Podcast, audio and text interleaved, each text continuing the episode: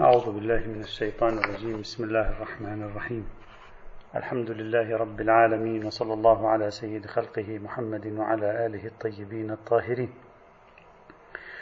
كنا نتكلم في قاعدة تخصيص الأكثر، وذكرنا حتى الآن وصلنا إلى النقطة 12.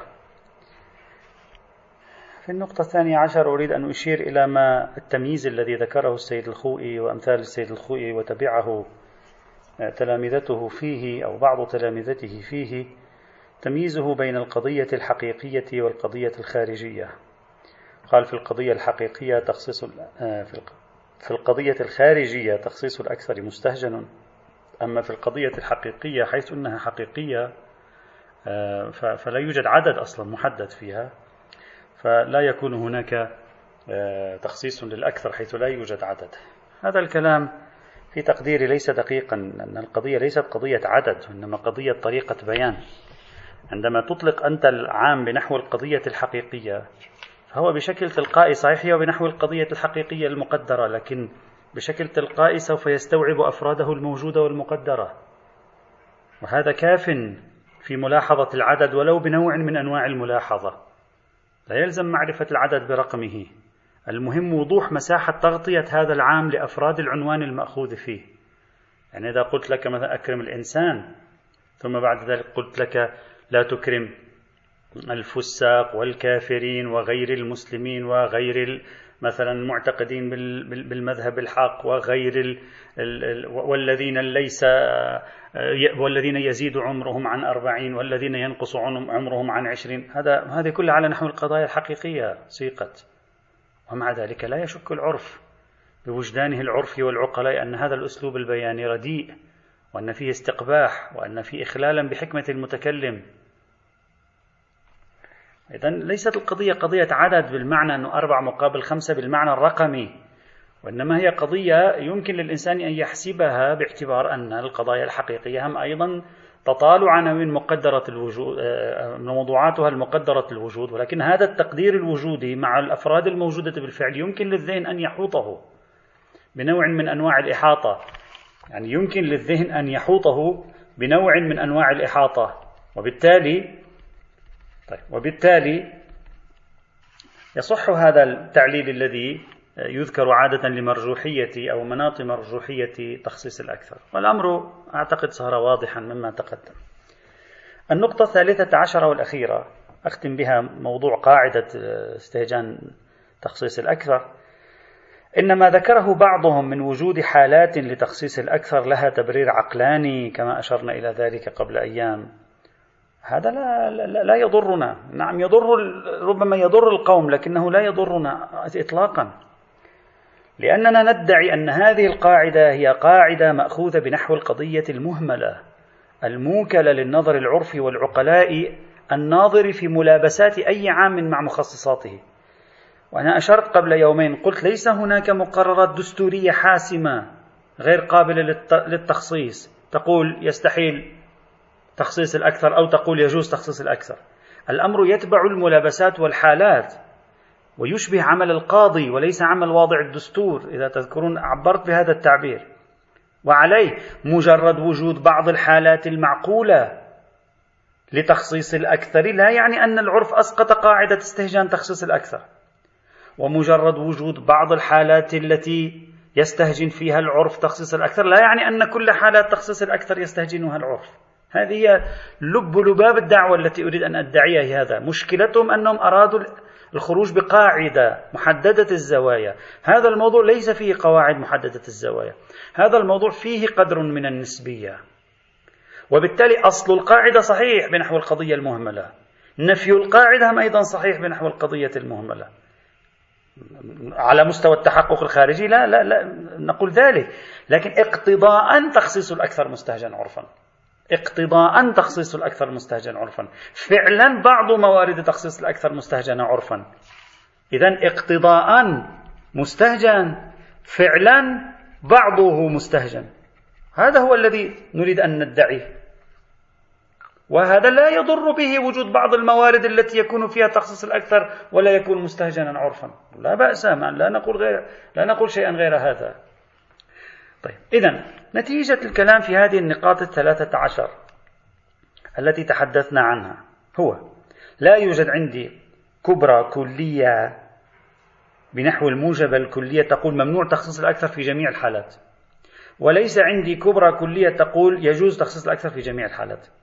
الصحيح هو ما يلي: إذا هكذا العرف يتعاطى مع القضية، إذا بلغت المخصصات أو المقيدات حدا يستوجب في عدده، أرجو العبارات هنا دقيقة، يستوجب في عدده، عدد المخصصات أو عدد المقيدات، أو في طريقة بيانه، أو في مساحة تخصيصه وتقييده، في واحدة من هذه يستوجب لغوية إصدار العام أو المطلق، أو يستوجب عدم عقلائيته وحكميته، أو يستوجب استنكار العرف له وكونه خلاف ما هو قائم بينهم، هنا في مثل هذه الحال نقول ممنوع. لا فرق في ذلك بين المخصص المنفصل والمتصل، لا فرق في ذلك بين ندرة الباقي في نفسه أو كثرته في نفسه، لا فرق في ذلك بين القول الباقي أشد كيفا أو غيره بالنسبة للتشكيك اللي طرحه السيد الحائري، لا فرق بين كون التخصيص بعنوان واحد أو بعناوين متعددة، لا فرق بين كون التخصيص الأكثر عنوانيا أو أفراديا. فما دام معيار المرجوحية قائما كان التخصيص أو التقييد بالأكثر ممنوعا. أيضا كما قلت لا فرق بين المطلق والعام، لا فرق بين المطلق والعام كما قلنا، ما دام المعيار موجودا ممنوعون، وإلا لا بأس يجوز حينئذ. إذن النتيجة هي اقتضاء الاستهجان موجود، فعلية الاستهجان مربوطة بحيثيات، اقتضاء الاستهجان موجود، هذا مطلقا، فعلية الاستهجان مربوطة بحيثيات يلاحظها العرف في كل مورد ومورد. هذا هو الذي ندعيه، وعليه استهجان تخصيصه أو تقييده الأكثر اقتضاء مستهجن عرفا، فعلا استهجانه مربوط بتمام حيثيات هذا الموضوع عند العرف، بحيث يلاحظ أنه مستهجن فعلا أو ليس أو له تبرير يجعله غير مستهجن فعلا. هذا ما نريد أن نتوصل إليه. طيب، هذه النتيجة، هذا كان كله استطراد، قاعدة تخصيص الأكثر كله كان استطراد. توصلنا إلى أنها اقتضاء فيها اقتضاء الاستهجان، عملا مربوطة بالحيثيات والملابسات في كل مورد مورد، والمرجع هو العرف والنظر العقلاء في الموارد بحسب الاحتمالات والتبريرات. هذا الذي توصلنا إليه. طيب، نحن وإن كنا إخواني الأعزاء، إذا الإخوة يذكرون، نحن كنا بصدد بيان المشكلة الأولى، كنا بصدد الحل التاسع من حلول العلاقة بين الكتاب والسنة، ومن حلول العلاقة بين روايات التحليل والتحريم. الحل التاسع ماذا قال؟ قال نجري قواعد الجمع العرفي، روايات التحريم تخصص روايات التحليل، وتخصص أيضا عمومات ومطلقات القرآن الكريم مثل أي قاعدة جمع عرفي، تخصيص وتقييد، ما في مشكلة. أشكل بإشكالين. الإشكال الأول ماذا كان؟ هذا التخصيص والتقييد لو كان صحيحا للزم منه تخصيص أو تقييد الأكثر المستهجن عرفا. أجيب هنا بجوابين إذا تذكرون. الجواب الأول: يمكننا إرجاع هذه المخصصات الكثيرة إلى القرآن نفسه، نرجعها إلى آية الخبائث، أجبنا عنه. الجواب الثاني: أصلا نحن ننكر كبرى أن تخصيص الأكثر مستهجن عرفا. نحن كنا في البحث الثاني قلنا الإنكار الكبرى غير صحيح على إطلاقه، قاعدة تخصيص الأكثر المستهجن عرفا هذا صحيح بالمعنى الذي بيناه. قررنا القاعدة، الآن عود على بدء، نريد نرجع. كيف نرجع؟ نسأل أنفسنا: هل المخصصات الواردة في باب الأطعمة والأشربة، يعني روايات التحريم، هل المخصصات والمقيدات الواردة في باب الأطعمة والأشربة هل هي من نوع تخصيص الأكثر المستهجن أو لا؟ هل هي من نوع تخصيص الأكثر المستهجن المرفوض عرفا وعقلائيا بالفعل أو لا؟ هذا هو سؤالنا الآن. بعد أن قررنا القاعدة نأتي إلى محل بحثنا. الجواب: أعتقد بأنه لا ينبغي التشكيك، لو تجردنا لا ينبغي التشكيك في ذلك، خاصة وفق ما ذهب إليه مشهور فقهاء الإمامية، بل حتى وفق ما ذهبنا إليه نحن في جملة من الموارد التي أثبتنا فيها التحريم على أساس الحديث، رغم أننا ناقشنا في حرمة الكثير من الأشياء كالحشرات وعنوان النجاسات وإلى آخره. العرف يستهجن هذا النوع من التخصيص والتخيير. الحق والإنصاف، الآيات تصر على الحصر ب4، 3 آيات، الروايات 6 روايات تؤكد أنه ليس من حرام إلا ما حرم الله في القرآن، رغم أنه يسأل عن أشياء هي بنفسها حرمتها روايات التحريم، ويريد أن يثبت حليتها مثل الحمير والسباع والغراب وغيرها. في المقابل نجد مخصصات ومقيدات كثيرة تحرم كل أنواع السباع البرية والجوية، تحرم كل ما في البحر إلا السمك الذي له فلسون، وكثير من أنواع الطيور، تحرم النجاسات والطين أو بعض النجاسات على الأقل والطين. هذا فضلا عن أن بعض علماء الإمامية مشهورهم يذهب إلى تحريم المسوخ والزواحف والحشرات أيضا. هذا القدر من التخصيص الحق والإنصاف غريب عرفا، لا ريب أنه مستهجن مرفوض. أي معنى لهذا العام القرآني الحاصر؟ هل من الحكمة إطلاق مثل هذا العموم مع كون مستثنياته بهذا الحجم؟ أول شيء يقوله شخص يقول له: كيف تقول لا تجد فيما أوحي إليك مثل هذا، وشوف كم يوجد من محرمات في شريعتك؟ أي هذا؟ الآن تصوروا أن فقيها يأتي يقول مثلا: لا يوجد حرام عندي في فقه الأطعمة والأشربة إلا 5 محرمات مثلا، ثم بعد ذلك بعد شهر يقول: وتوجد محرمات في الأطعمة والأشربة هي كذا وكذا وكذا وكذا وكذا. ماذا سيقولون له؟ يقول: أي بيان هذا؟ تقول ليس عندي إلا 5 وبعدين يطلع عندك 50. نعم، تقول ليس عندي إلا 5 بعدين يطلع زيادة 2-3، يمكن أن يقال هذا من باب أهمية تلك مثلا، أما يطلع مقابل 50 ما يعقل هذا. هل هذا الأسلوب عقلائي في البيان والتبيين يرجع لحكمتين؟ ما هي الحكمة التي يريد أن يقرر؟ قاعدة الحل. قاعدة الحل سهلة، هذه قاعدة الحل في حد نفسها: كل ما لم يحرمه الله فهو حلال، كل شيء لم نحرمه عليكم فهو حلال. هذه كان بيّنها بهذه الطريقة السهلة الأسلس التي ليس فيها غرابة عن العرف. أيضا لا شك في تقديري مثل هذا التخصيص، سمه ما شئت، ثقيل على العرف جدا. لعل السبب إخواني الأعزاء، الآن أرجعوا إلى داخل نفوسكم، لعل السبب في عدم شعور بعضنا بثقله أننا اعتدنا على المضمون الفقهي الفتوائي. نحن يعني لأننا معتادين على هذا النوع من الأطعمة وعلى هذا الحجم من الأطعمة والأشربة محرم، ما أشعرنا بأي مشكلة. لكن لو أنك غير معتاد، أرجع إلى نفسك ووجدانك العرفي، أقارن بعيدا عن أي خلفية مسبقة أو انحياز، ستجد أن ما نقول هو الصحيح.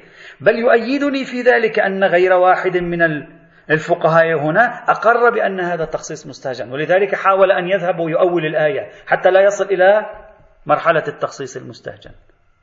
قالوا الآية تدل على الحصر الإضافي، وقالوا الآية كذا، بحثنا سابقا هذا. هذا كله إخواني الأعزاء يعني أن هذه المخصصات لا يمكن القبول بها على ما هي عليه، مع وجود هذا المعارض من الحديث، 6 روايات صحيحة الإسناد ونصوص القرآن الكريم. إذن هذه المخصصات لابد في داخلها تعارض ضمني، هي تتعارض مع بعضها، تتكاذب مع بعضها، لا يمكن التصديق بها. وهي في الوقت عينه لا يمكن التصديق بها، لأنها توجب هذا الريب الذي سوف يجعلنا نرتاب بها، ولا يمكن رفع اليد عن العموم، واضح العموم كما سوف نرى بعد قليل. طيب، إذن هي فيها تعارض ضمني، تعارض العمومات والمطلقات القرآنية والحديثية. فالمفترض إذا ما وجدنا لها تخريجا منطقيا، المفترض على أبعد تقدير أن نقول مواردها احتياطية، يعني نفتي فيها على أساس الاحتياط. نقول الأحوط حرمة السباح، الأحوط حرمة المسوخ. هذا ما أفهمه بذهن القاصر، وأرجو التأمل فيه بعيدا عن أي خلفيات مسبقة. وعليه إشكالية الأولى التي تواجه الحل التاسع، وهي إشكالية التخصيص الأكثر. أقول هذه الإشكالية موجودة على مستوى الكبرى، وفي تقديري أيضا موجودة على مستوى الصغرى والتطبيق. فهذه المشكلة قائمة، وبالتالي المحاولة التاسعة محل النظر. المشكلة الثانية، وهذه بتقديري أعمق من المشكلة الأولى، هذه المشكلة الثانية هي نصوص إنما الحرام ما حرم الله في كتابه. هذه النصوص آبية عن التخصيص والتقييد أصلا، مش أنها يعني تخصيص مستهجنة كثير، أصلا هي آبية عن التخصيص. أنتم لاحظوا لسانها، لاحظوا سياقها، لا يمكن القبول بوقوع التخصيص فيها. شخص يسأله، يعني ما أدرك أي تخصيص هذا، شخص يأتي يسأل الإمام يقول له ما حكم الأمر الفلاني، يقول له اقرأ الآية الفلانية، لا أجد فيما أوحي إلي محرما، إذن هذا حلال. كيف يمكن تخصصها هذه؟ يعني هذه إذا كانت قابلة للتخصيص فهذا المتكلم يتكلم بطريقة غير عقلائية، طريقة غير حكيمة. نحن لا نتكلم عن تخصيص أكثر، أصل التخصيص هنا محل نظر أصلا. كذلك لاحظ بعض الآيات، على الأقل واحد يقول لك قل لا أجد فيما أوحي إلي محرما إلا كذا وكذا وكذا، لا أجد، ثم تقول أي معذرة أنا وجدت السباع والمسوخ والكذا والكذا واللي هم يساوي هذه الأربعة ب50 ضعف. أي لسان هذا يتحمل المخصصات؟ هذا اللسان لسان نفي الوجدان الكاشف عن نفي الوجود، وهذا نص قرآني. طبعا هذه الإشكالية أين تأتي أكثر؟ تأتي عندما نكون قد فرغنا في الفصل الأول من فصول هذا البحث، فرغنا عن أن احتمال الحصر الإضافي في الآية مستبعد، فرغنا عن أن الآية مختصة بمكة المكرمة مستبعد، فرغنا عن أن الآية منسوخة لاحقا مستبعد. هذا كله ناقشناه سابقا إخوان الأعزاء، ناقشناه وانتهينا منه. وما يؤيد مناقشاتنا هناك في أن هذه الآية لم تنسخ، ليست حصرا إضافيا، ليست خاصة بمكة، ما يؤيده نفس روايات إنما الحرام ما حرم الله في كتابه صحيحة السند هنا. هذا يؤيد ما توصلنا إليه هناك، نحن سبق هناك أن ناقشنا. والذي ألجأهم إلى طرح مثل تلك الفرضيات ليس إلا وجود الروايات والشهرة الفقهائية، اضطروا أن يؤولوا هناك. إذن ادعائي، أرجو التنبه جيدا، تأمل في هذه الادعاءات التي أطرحها بهدوء. ادعي أن هذين اللسانين في الكتاب والسنة بهذه الطريقة من التكرار في القرآن 4 مرات، وفي ال4 مرات يحصر، في 3 مرات منها يحصر ب4، وفي الرابعة لا يحصر لكن لا يذكر إلا 4، وبصيغة قل لا أجد إضافة إلى ألسنة روايات التحليل هنا.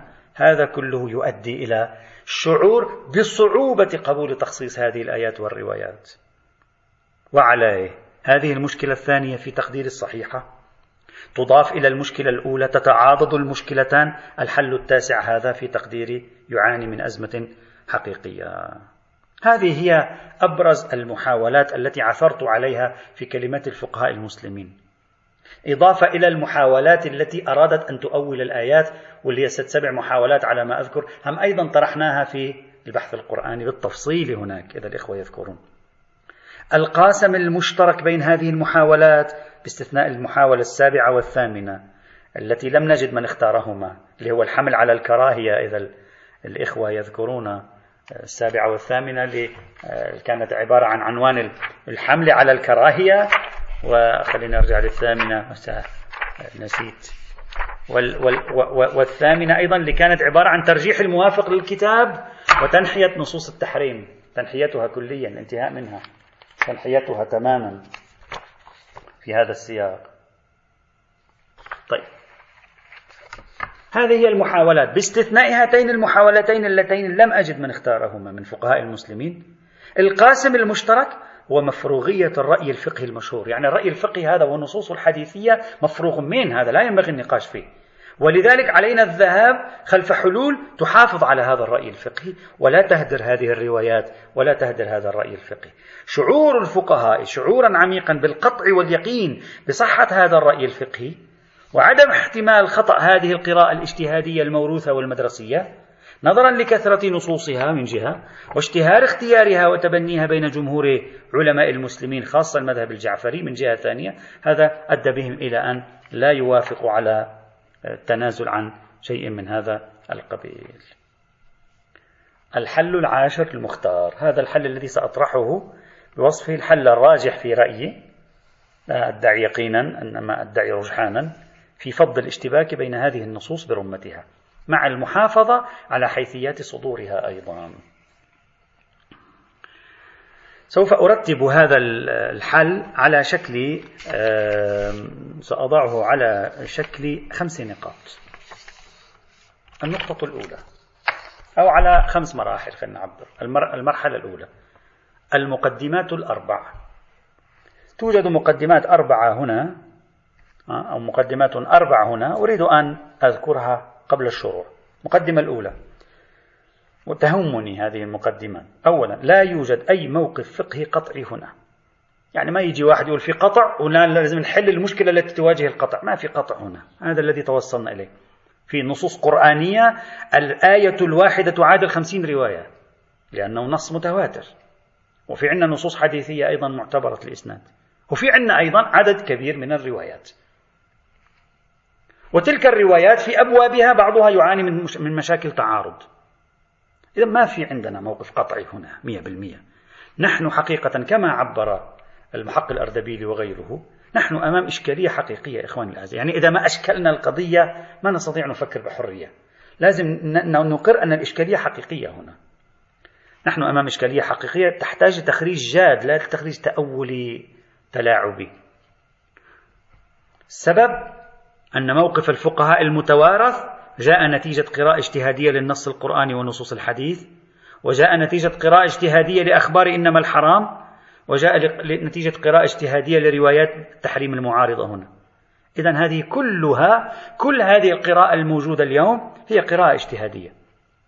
لا معنى لترجيح هذه القراءة الاجتهادية على غيرها مسبقا والختم عليها على أن هي الحق، وتعالوا نحل نرتب المشكلة مع أي معارض لها، لا بحجة الشهرة.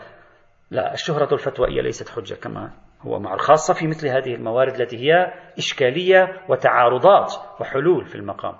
هذه المقدمة الأولى. المقدمة الثانية، النصوص القرآنية هنا لو صرفنا النظر عن هذه المشكلة القائمة هنا بين نصوص الحديث وفتاوى الفقهاء من جهة ونصوص القرآن وبعض الروايات من جهة أخرى، النصوص القرآنية في نفسها دالة على الحصر الحقيقي، وهذا تقدم في الفصل الأول من هذا الكتاب. ما قلناه في الفصل الأول من بحوثنا هذه حسمنا هذه القضية، وقلنا المحاولات التأويلية التي قيلت كلها سبق أن ناقشناها فلا نعيد. هذه مقدمة ثانية أيضا تقدمت سابقا. مقدمة ثالثة، هذا الأنموذج الإشكالي الذي بين أيدينا إخواني الأعزاء يمثل واحدة من أبرز تطبيقات العلاقة بين نص القرآن ونص السنة وفتاوى الفقهاء، وبالتالي هذا النموذج الإشكالي يمكن أن يساعدنا في وضع، حتى في رسم معالم علاقة أفضل بين هذه العناصر الثلاثة، ربما على شكل كلي في أبواب أخرى أيضا. المقدمة الرابعة، وهذه مهمة إخواني الأعزاء، كما حاول الفقهاء، أنتم لاحظتم إخواني أن الفقهاء حاولوا يسووا تخريجات وتأويلات تصب كلها في إطار التصرف في الدلالة القرآنية، الحمل على الحصر الإضافي والحمل على النسخ والحمل على التخصيص والحمل على الكذا، كما بذلوا جهودا للتصرف في الدلالة القرآنية وبذلوا جهودا للتصرف في نصوص إنما الحرام. الحق والإنصاف، مقتضى الإنصاف أن اللازم علينا أيضا أن نبذل جهودا وتخريجات وتأويلات معقولة تصب في إطار التصرف في دلالة النصوص التحريمية. لماذا لم يفكر أحد في التصرف في دلالة نصوص التحريم؟ لماذا فقط القرآن ينبغي التصرف في دلالته؟ نصوص التحريم لا نتصرف في جهاتها ودلالاتها والمرادات منها.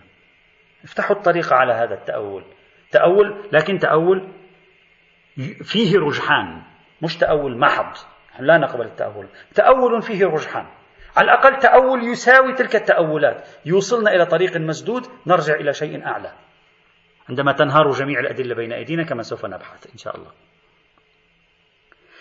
نسأل أنفسنا هذا السؤال، أي مشكلة نسأل أنفسنا هذا السؤال، هل تحتمل نصوص التحريم أوجها تأويلية تساعدنا على حل المشكلة أو لا؟ لماذا فقط القرآن يجب أن يتأول، نصوص التحريم لا تتأول؟ لماذا نصوص التحريم لا تتأول، نصوص التحليل يجب علينا أن نتأولها؟ لمحض الكثرة العددية لا يكفي. القرآن كل آية منه كما قلت مرارا وتكرارا، كل آية من القرآن تساوي 50 رواية لأنه متواتر. بالله عليكم لو كان أمامنا 50 رواية تعطي مضمون الدلالة الحصرية، هل كان الفقهاء سيقبلون بروايات التحريم؟ فكروا فيها بوجدانكم. أنا أقول لا، أشك، لا أنفي، أشك. كانت القضية ستصبح حقيقة إشكالية. لو كان 50 رواية تحرم السباع و50 رواية تدل على الحصر، 20 رواية تدل على الحصر ونفي تحريم السباع، 10 روايات تدل على الحصر ونفي تحريم السباع، كانت القضية ستصبح إشكالية حقيقية عندهم.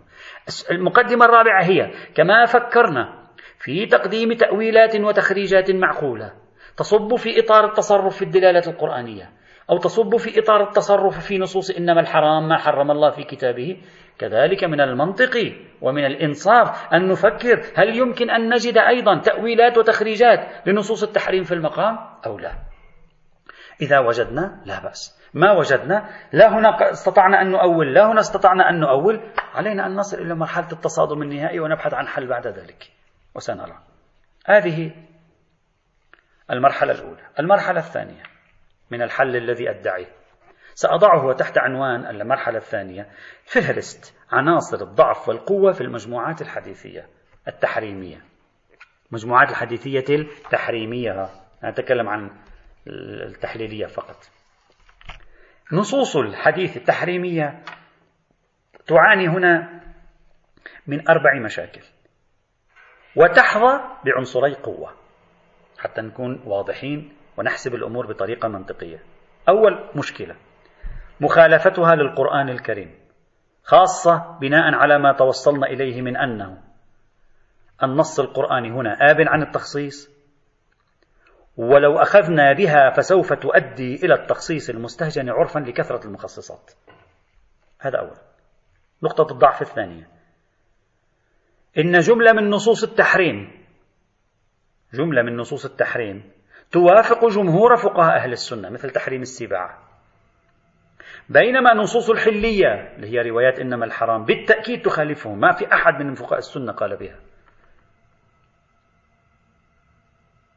سواء كانت إطلاقات الآيات هي نصوص الحلية أم هي روايات إنما الحرام هي نصوص الحلية. وبناء عليه نصوص التحريم توافق الجمهور، نصوص التحليل من كتاب وسنة تخالف الجمهور، فبناء على مرجوحية الموافق للجمهور تكون هذه مشكلة إضافية أيضا في وجه روايات التحريم، أو على الأقل جملة من روايات التحريم. هذا ثانيا. ثالثا: نصوص التحريم تخالف نصوص التحليل هنا اللي هي روايات إنما الحرام ما حرم الله. هذه ثالث مشكلة. إذن أول مشكلة أزمتها مع نصوص القرآن. ثاني مشكلة كونها توافق الجمهور ومعارضها يخالف الجمهور. ثالث مشكلة نصوص التحريم تواجهها نصوص التحليل أيضا.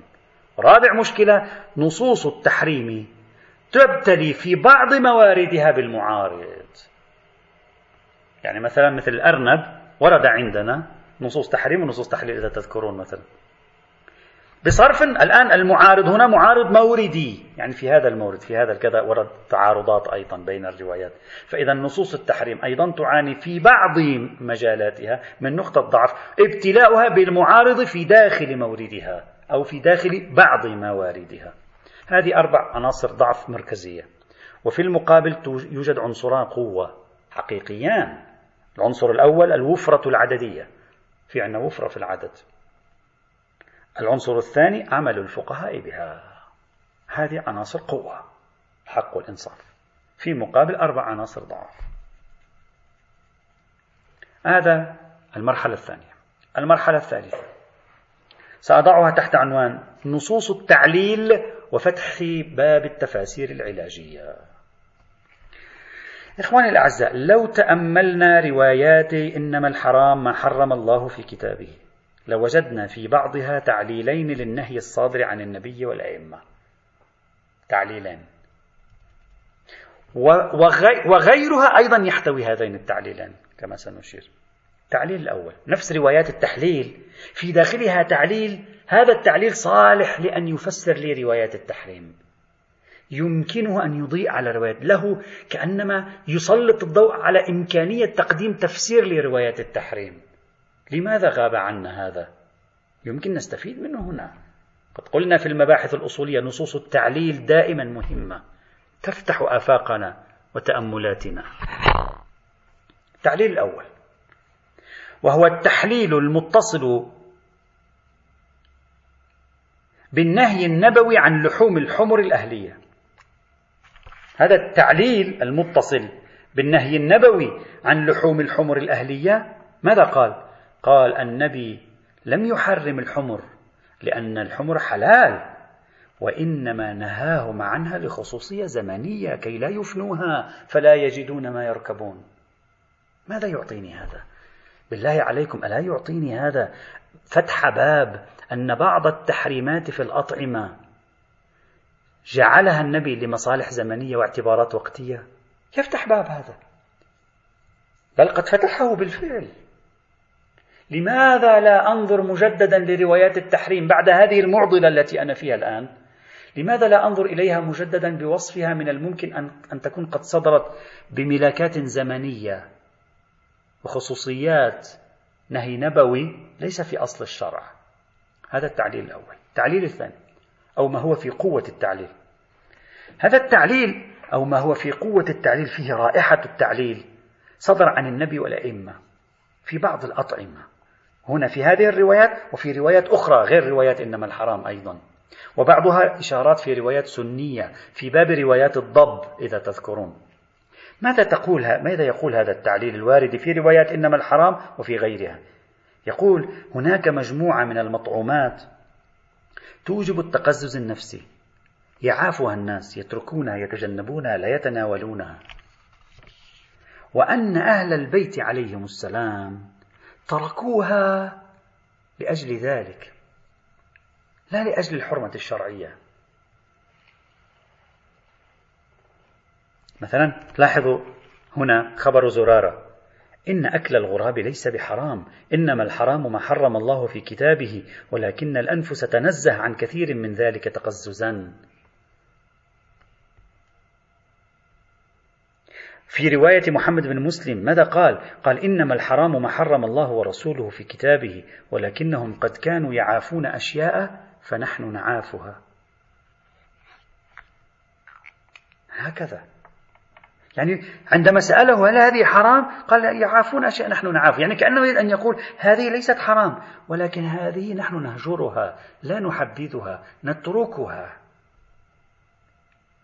مثلا لاحظ في خبر زرارة الوارد في تفسير العياشي، هذا خبر آخر ليس فيه إنما الحرام، مثلا يقول أليس قد بين الله لكم والأنعام خلقها وكذا فجعل للأكل الأنعام التي قص الله في الكتاب، وجعل للركوب الخيل والبغار والحمير، وليس لحومها بحرام ولكن الناس عافوها. مر معنا في روايات الضب شيء من ذلك. هذين التعليلين، التعليل الأول وما هو في قوة التعليل هو الثاني، يجعلنا نسلك هنا أحد مسلكين محتملين. المسلك الأول أن نلتزم بأن نصوص إنما الحرام الموافقة للقرآن الكريم لها نظر وحكومة على نصوص التحريم المخالفة للقرآن الكريم، فنقول نضم الآيات ونضم هذه الروايات نوات التحليل إلى جانب عنصر الحكومة والنظر، لنجعل مجموعة إنما الحرام شارحة لطبيعة التحريمات الصادرة في أبوابها، فتكشف لنا أن هذه التحريمات ليست ذاتية أولية وإنما هي بالعنوان الثانوي العارض، يشهد لذلك نفس نصوص إنما الحرام، يعني نفسها تعطيني هذا الاحتمال. مقتضى ذلك أنه إذا كان مطعوم ما، يعني ناظرة إليها، مقتضى ذلك أنه إذا كان مطعوم ما متروكا في العرف العام ويوجب الهجران والتقزز، فيلتزم بتركه انسجاما مع العرف العام، لا لكونه محرما بل لخصوصية وحدة وانسجام أفراد المجتمع في مأكولاتهم، فيكون هذا التحريم ثانويا ليس أوليا. أو نقول ما تتقزز النفس منه عادة وطبعا غالبا يلزم تجنب أكله، فالإنسان منهي أن يأكل المقززات، لا لأن ذات المقزز حرام، بل لأن عنوان التقزز عنوان ثانوي تحريمي. فلو تغير التقزز لم يعد الطعام مقززا، لا للفرد ولا للجماعة، تبعا للزمان، تبعا للمكان، تبعا للأقوام، أمكن أكله. بناء عليه لا يكون أكل المثانة مثلا محرما بعنوانه، بل المحرم أكل المأكولات المقززة أو التي توجب التقزز اجتماعيا أو فرديا. وحيث إن القرآن كان بصدد تحريم نفس المأكولات بصرف النظر عن العناوين الطارئة عليها العنوان التقزز، ففي مثل هذه الحال نقول لا منافاة بين التحريم الثانوي السنة والتحليل الأولي. ما هذا؟ مثل الحيوان الحلال المذبوح على غير الطريقة الشرعية.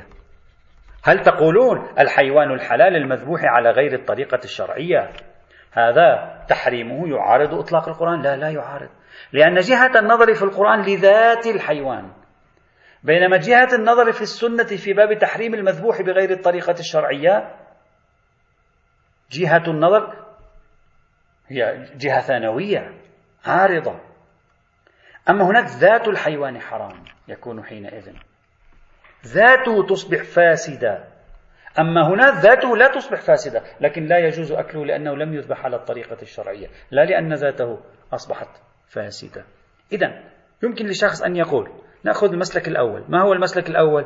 أن نقول روايات التحريم تشير إلى نوع من تفسير روايات التحليل تشير إلى نوع من تفسير روايات التحريم، وأن ذلك التحريم تحريم ثانوي ليس تحريما أوليا، ليس لذات المطعوم، بل لأن هذه المطعومات معروضة لعنوان ثانوي، ما هو؟ أنها غير مستساغة اجتماعيا، فقال لا تأكلوها لأنها غير مستساغة اجتماعيا، ولو كانت مستساغة اجتماعيا بالنسبة إليهم لما قال لهم لا تأكلوها مثلا. هذا احتمال الأول. احتمال الثاني أو المسلك الثاني أن لا نعتبر عنوان التقزز وأمثال عنوان التقزز عنوان تحريمي ثانوي، لا نعتبره وأمثاله عنوانا تحريميا ثانويا، بل نعتبره علة من علل التحريم الولائي النبوي والأئمة، مثل التحريم النبي للحوم الحمر لخصوصية زمنية، كما حرم النبي لحوم الحمر لخصوصية زمنية، فظن المسلمون أنها حرام، وأفتى كثير من فقهاء أهل السنة إلى يومنا هذا بحرمة الحمر الأهلية، وكشف الأئمة عن أن هذا التحريم ليس تحريما أبديا بل هو تحريم زمني. كذلك حرم النبي والأئمة أيضا مجموعة أمور تحريما ولائيا زمنيا، مش بملاك ثانوي في الشرع، وإنما بملاك أوجب جعل الحكم الولائي. لاحظوا، بملاك أوجب جعل الحكم الولائي. إذن هذان مسلكان يمكن أن نعتبرهما تخريجا محتملا لمجموعة من موارد التحريم في باب الأطعمة والأشربة، واحتمالهم احتمال هذين، يعني الاحتمال الأول أن التحريمات جاءت لعناوين ثانوية لا لعناوين أولية، أن التحريمات جاءت أحكاما ولائية، وهذان الاحتمالان ليس احتمالين فرديين من ذهني هكذا أتخيلهما، بل تساعد عليهما تركيبة المعطيات هنا في الباب، إشارات نصوص التحليل بعينها تساعد عليهما في الباب. وقد قلنا سابقا في مباحث حجية السنة أنه إذا احتملنا تاريخية حكم احتمالا مورثا للشك الحقيقي فلا يوجد أصل اسمه أصالة التأبيد، فنأخذ بالقدر المتيقن وفقا للاحتمالات، والقدر المتيقن هو حرمة ما ورد في القرآن الكريم على المستوى العنوان الأولي. ووفقا لهذين المسلكين يمكننا فهم كيف أن النصوص التي أطلقت قاعدة إنما الحرام قد سعت بنفسها لتفسير زمني للحكم النبوي، فهي وجهتنا، قالت لنا ليس الحرام إلا ما حرم الله في القرآن، وهي فسرت لنا التحريمات وأعطتنا إرشادا إليها، فهي تقر بصدور نصوص التحريم لكنها تعلمنا كيفية تفسيرها. إذا كان هذان الاحتمالان أو هذان المسلكان محتملين معقولين بمقتضى هذه المعطيات التي بين أيدينا، فإذا نحن نقول نحافظ على دلالة القرآن الكريم، نحافظ على نصوص التحريم ونعمل التأويل نصوص التحليل ونعمل التأويل في نصوص التحريم. هذا طبعا كل احتمالاتها ما عندنا، ما نقول هذا هو المتعين، نقول هذه احتمالات، هذه كلها مجرد احتمالات لا أكثر ولا أقل، لكن هذه الاحتمالات تحظى برجحان، ليست احتمالات هكذا 1%، لها رجحان، لها معقولية بدرجة ما، وليس فقط الاحتمالات التي طرحوها هم. هذه النقطة الثالثة أو المرحلة الثالثة. المرحلة الرابعة فرضية مرجعية علوم العصر في التحريم، هذه أشرت إليها سابقا إشارة سريعة في بعض البحوث ربما في بحث الطين، لكن هنا أشير إليها. هل ثمة احتمال في أن يكون النبي وأهل البيت رتبوا نتائج العلوم الموجودة في عصرهم، فقالت العلوم مثلا أكل لحم السباع مضر، فقالوا بأنه يحرم أكل السباع، فهم لم ينشئوا تحريمات شرعية، وإنما طبقوا قواعد الضرر والإضرار بحسب علوم عصرهم وأفتوا على وفق ذلك كما يفعل أي فقيه، وإفتاؤهم في محله، يعني هم جروا على القواعد في مثل هذه المسألة. قد لا يكون الأمر محللا بل يكون الأمر محرما، بل قد يكون محللا مثل الاستشفاء بالبول، ممكن هذا طرحناه هناك، ممكن يكون عاملوا بعلوم العلوم عصرهم. هل من الضرورة يكونوا عاملوا بالعلوم الغيبية؟ لا. نحن نفترض أنهم يفتون حكما مؤبدا، ممكن يكون هذا ليس حكم مؤبد، ليس هذا إلا حكم خاص بزمانهم وأفتوا على أساسه. كيف يعني خاص بزمانهم؟ بهذا المعنى، يعني علوم عصرهم قالت هذا مضر، فهم كانوا يقولون لا تشربوا هذه أو اشربوا هذه، لا تأكلوا هذه، كلها مثل روايات الطب النبوي، ممكن تأكلها تحمل على مثل هذا الشيء. طبعا هذه الفرضية ليس عندي شاهد عليها، بعكس الفرضيتين المتقدمتين والمسلكين المتقدمين شواهدهما معقولة بضم النصوص إلى بعضها وإشارات روايات التحليل، أما هنا ليس عندي فيه شيء، هذا محض احتمال يدرس لا أقل، لا بد من التفكير فيه. المرحلة الخامسة والأخيرة، إذا شخص لم يتمكن من حسم الموقف لصالح الاحتمالين أو الاحتمالات الثلاثة التي طرحناها الآن، احتمال التحريم بعنوان ثانوي كعنوان التقزز، احتمال التحريم الولائي، احتمال التحريم بواسطة إسقاط علوم العصر مستخدمين العنوان الثانوي اللي هو الضرر، الثالث ممكن أرجعه للأول لكن فصلناه لأنه لم يشر إليه في النصوص، هذه الثلاثة إذا شخص قال معقولة لكن لا أستطيع أن أجدها متعينة، فنحن أمام تساوي القوة الاحتمالية بين طرفي المعارضة، من جهة عند القرآن وعند النصوص إنما الحرام وعند النصوص التي تحلل في بعض الموارد، من جهة أخرى عند نصوص التحريم المتفرقة الكثيرة العدد المعمول بها لدى الفقهاء. ما العمل في مثل هذه الحال؟ ممكن شخص يقول نحمل على الكراهة روايات التحريم، ممكن نقول نتوقف في نصوص التحريم لمضاعفاتها الأربع المتقدمة، أشرنا إليها في المرحلة الثانية في 4 مضاعفات لها، عندها عناصر قوة عندها عناصر ضعف، نتردد نرتاب في أمرها، مثلا لا نستطيع أن نثق بها، نفقد الوثوق بها سواء كان صدوريا أو إراديا جديا، نفقد الوثوق بها، هذا خيار ثاني. الخيار الثالث أن نقول نتوقف في جميع النصوص، هنا كل النصوص هنا أمرها ملتبس لا حل، لا نجد حلا حاسما، عندي نص قرآن، نصوص قرآنية واضحة، عندي نصوص تحليل، عندي نصوص تحليل موردية، وعندي نصوص تحريم، هذه في عناصر قوة هذه في عناصر قوة، بلغ الأمر حدا إشكاليا. ما العمل في مثل ذلك؟ إما شخص يقول تتساقط جميع هذه الأدلة ونرجع إلى أصالة البراءة، وإما شخص يقول مقتضى المنطقية هنا أن نرجع إلى الاحتياطات الوجوبية في الفتاوى والعمل. والذي أميل إليه هو أنه ينبغي أن تكون الموارد التي ثبت تحريمها على مستوى الإفتاء، لمن يفتي ينبغي أن يكون إفتاؤه على مقتضى الاحتياط في هذه المسألة وليس فتوى، هذه ليست إلا احتياطات، كل المحرمات غير الثلاثة التي سأذكرها الآن كلها عبارة عن احتياطات تكون حينئذ. الراجح عملانها بالنسبة للمفتي أن يفتي بنحو الاحتياط، أما نظريا إذا أشكل الأمر تساقطت جميع الأدلة وأصبح الأمر في غاية الصعوبة تحليله وتحريمه، نرجع إلى أصالة البراءة. وعليه نقول الحرام هو: واحد، المحرمات الأربعة المنصوصة في القرآن الكريم. اثنين، الخمر حرام والمسكر لا بوصفه مطعوما، هذه النكتة شرحناها سابقا، الخمر لم يحرم بوصفه مطعوما خارج إطار المطعوم، بل بوصفه الحرام فيه نفس السكر، والتحريم جاء تحفظيا وليس تحريما أصلا، ما في تحريم لنفس شرب هذا الشراب، التحريم للسكر بعينه وهي حالة، مثل تحريم شرب أي مادة توجب الضرر، هذا ليس تحريما له بعنوانه، هذا تحريم للضرر، فالتحريم هنا للسكر وما يفضي إلى السكر، وهذه شرحناها سابقا. ثالثا، تحريم كل مطعوم أو مشروب ضرري أو يترتب عليه أي عنوان ثانوي آخر.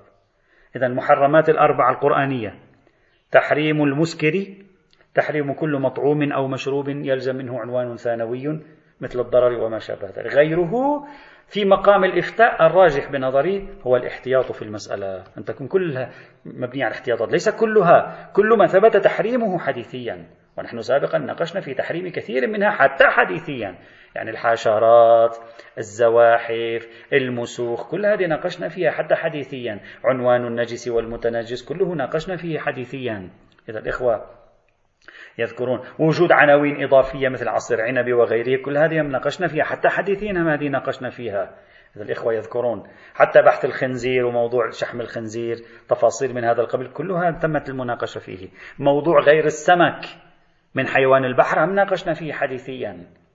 فإذا ما ثبت حديثيا فإنه في مقام الإفتاء يفترض أن يكون احتياطيا، يعني الراجح بنظري شخصيا أن يحتاط في المسألة لشدة صعوبتها. أما إذا شخص يعني عملا ولا بد يمكنه الرجوع في تقديري إلى أصالة البراءة. يأتي غدا إن شاء الله باقي، والحمد لله رب العالمين.